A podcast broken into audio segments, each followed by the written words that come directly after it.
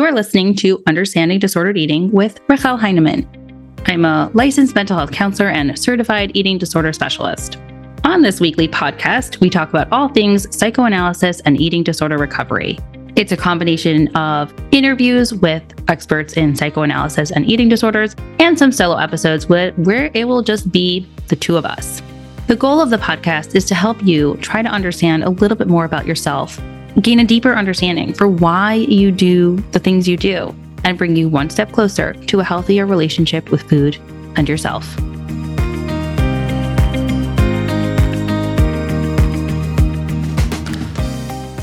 Hey, hey, episode 115. We're talking about how to recover when everyone around you seems to be dieting or obsessed with their weight. Now, before we jump into that, if you're looking for more of a concrete way of how to take some of these ideas and apply them to your life, or at least think a little bit more deeply about you and your individual life, scroll to the show notes or go to the website, grab your free copy of my journal prompts. There are plenty of prompts in there for everybody. So you can either take them step by step in terms of how I've laid it out for you, or you can just take prompts and run with it. But either way, they are a great place to start thinking about your own life and your relationship with food, your history, and how to deepen your understanding of all of these different pieces. And obviously, you know, work toward a better relationship with food and yourself. Now, for today's topic, it's a little bit tricky because we live in a world where everyone is either dieting. I mean, they don't say they're dieting anymore. They just sort of like to eat healthy ish. And people are certainly interested in how they look, their weight. Maybe they don't want to look exactly how they wanted to look 20 years ago, but there is a standard. And mostly everyone's obsessed with it. So if you're trying to work toward a healthier relationship with food in your body, this is going to be an issue that you encounter all the time, sort of maybe it'll range from periodically to every single single moment. But the idea is that this this happens to every single person. Maybe you just don't want to tell people what's going on, and for sure not the people who are in your immediate life, so they don't actually know. Or maybe, and this is kind of worse, you did tell people. Maybe you went to treatment, you're back, you're really, really working hard on this recovery thing, or they just know that you have this thing and they do it anyways. Either way, this is happening all the time. The number one thing that's really, really, really important to keep in mind with this is that it is not your job to convert these people. You are not on a mission to help them see the world the way that you do. You are not on a mission to help them understand intuitive eating, eating disorder recovery, not pursuing weight loss. That is not your job. You do not have to engage. And I say this because a lot of the pressure that a lot of people feel when they're around people who are talking about dieting or actively watching what they're eating around them without saying anything is almost this like knee jerk reaction of engaging in the conversation or saying something about it because it's hard not to. Think about this sort of like physical reaction that you might have, maybe not everyone, but this sort of physical reaction eh, and and maybe it resembles some sort of anger like I can't believe they're talking about this. I can't believe it. Either way, even if you feel so compelled to say something, don't. Do it for yourself. This is not about them. This is about you. Don't engage in conversation even if it's an attempt to stand up for yourself.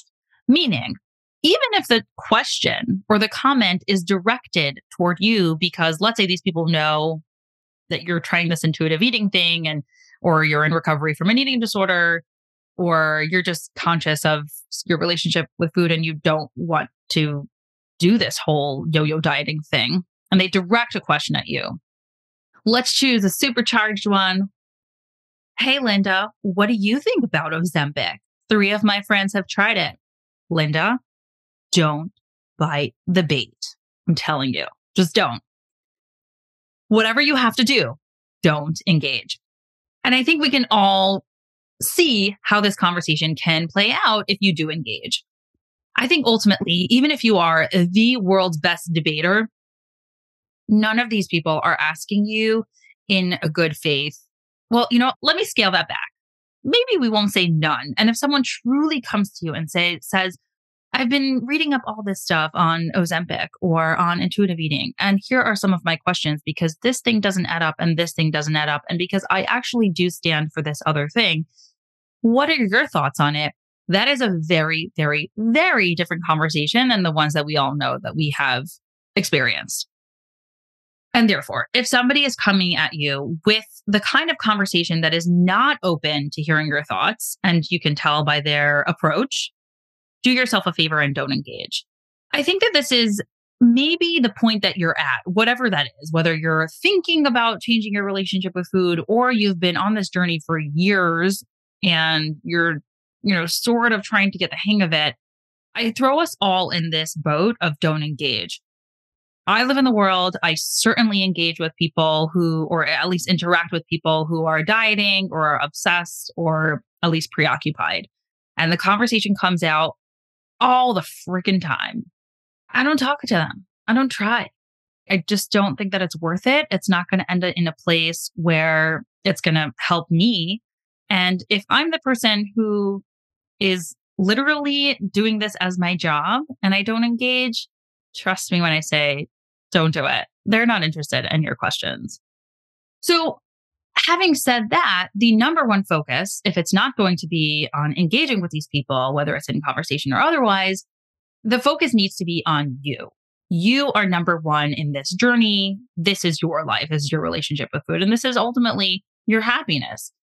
So, whatever you're up to, whether it's focusing on eating three meals and three snacks, even if the people around you are not having anywhere near that, keep challenging yourself with whatever you're up to. And that could be something that every week or every however frequently you meet with your dietitian, you're outlining this is the specific challenge. So I'm having this type of food, I'm eating this at this specific time or whatever it is.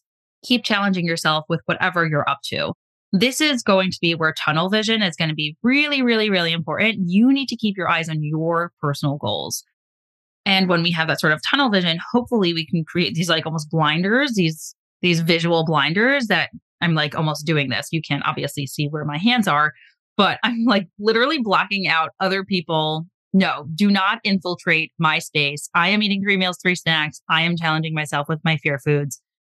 Do not penetrate this wall. Now, as much as I'm not the biggest fan of affirmations and ma- mantras, uh, for sure not on its own, but I do think that mantras are going to come in, in handy or call it what you want. So maybe they're not affirmations or they're not mantras, but you can have a special name for them. It's going to be important because I think this is going to be able to tailor this conversation to your specific situation. You know the people in your life and you know the things that they say all the time. You know their comments, you know their their judgments.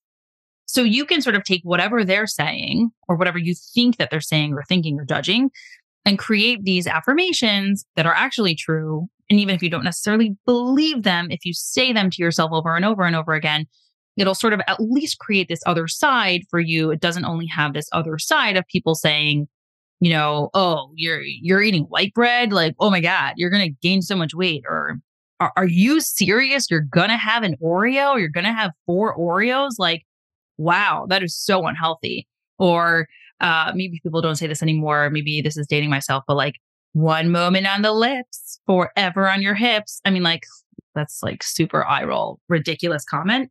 But if those are the kinds of things that people are saying, you can tell yourself, I will not gain weight from having white bread. Eating Oreos doesn't make me unhealthy. It's not bad for me. Or even things that are a little bit more general, not specific to foods, but I don't have to invest all of my energy into wellness, into being healthy. I can use some of my energy somewhere else. My body doesn't define me. Health and wellness and all of these things are so nuanced and so many different things are part of wellness and health that if we narrow it down just to food, then I'm doing myself a disservice. Things like this, whether the mantras are very, very short, couple words or full sentences, and you can write them on your mirror, put them on sticky notes everywhere, have them in your mind, say them, write them down. At least create another side because you have this army on the other side that is whether explicit or implicitly saying the other side. So at least just make it even. And you can keep telling them to yourself.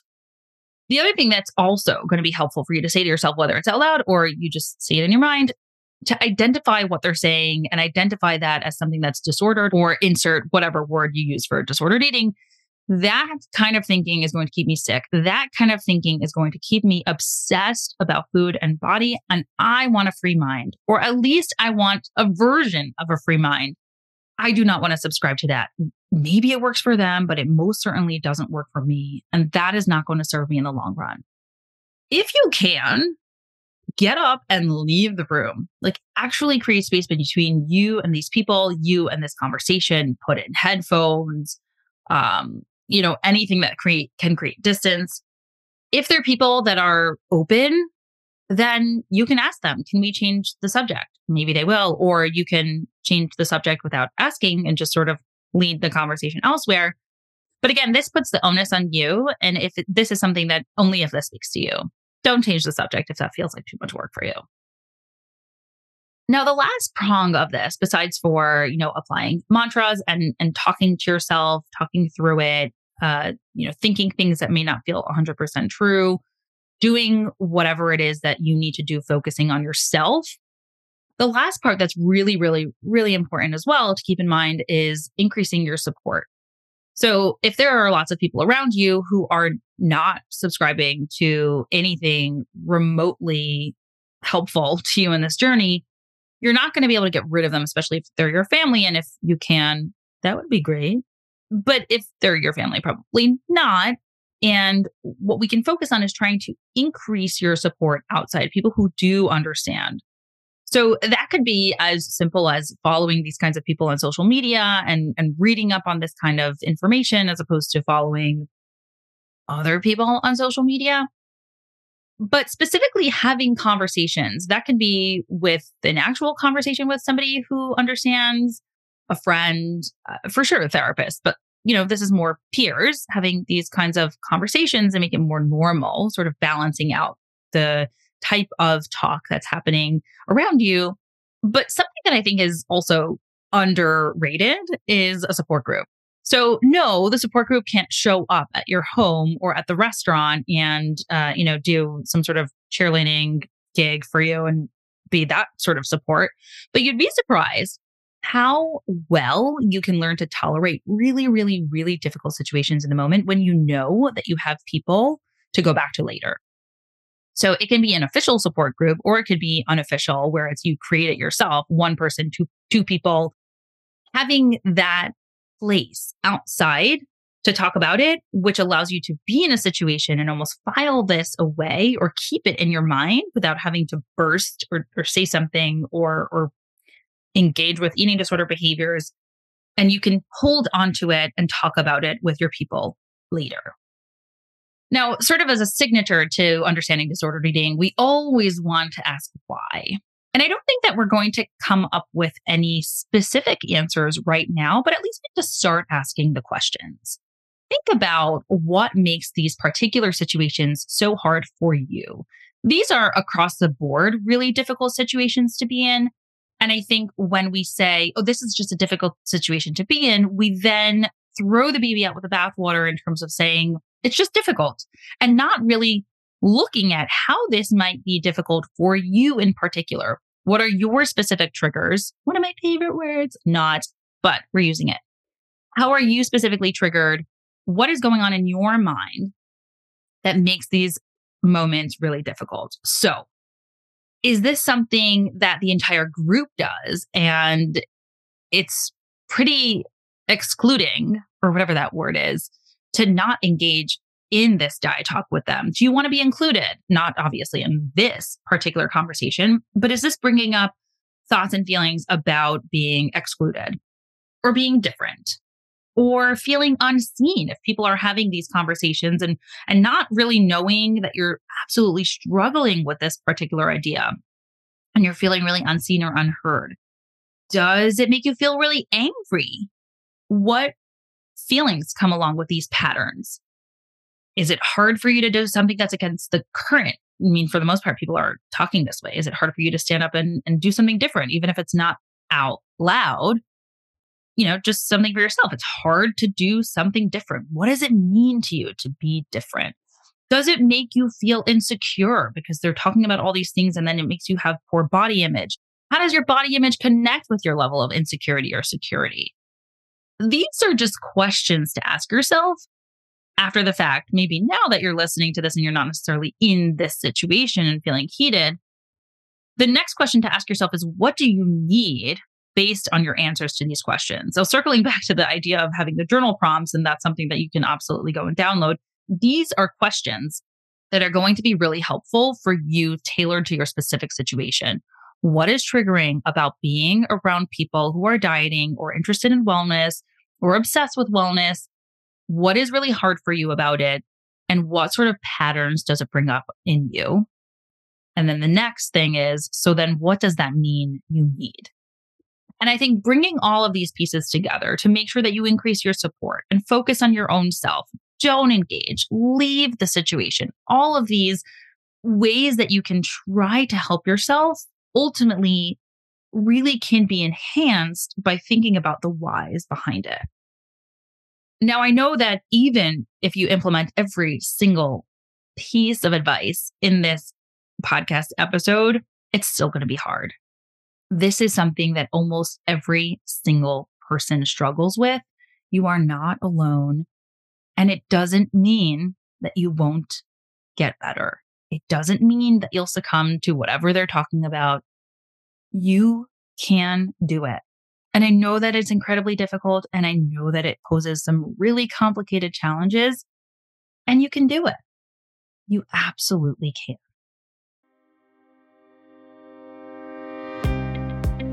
You made it to the end. Thank you for listening. Every single one of your downloads means so much to me. If this conversation is leaving you wanting more, be sure to sign up for my newsletter. You'll have the opportunity to reply back directly to me over there. Can't wait to see you in your inbox.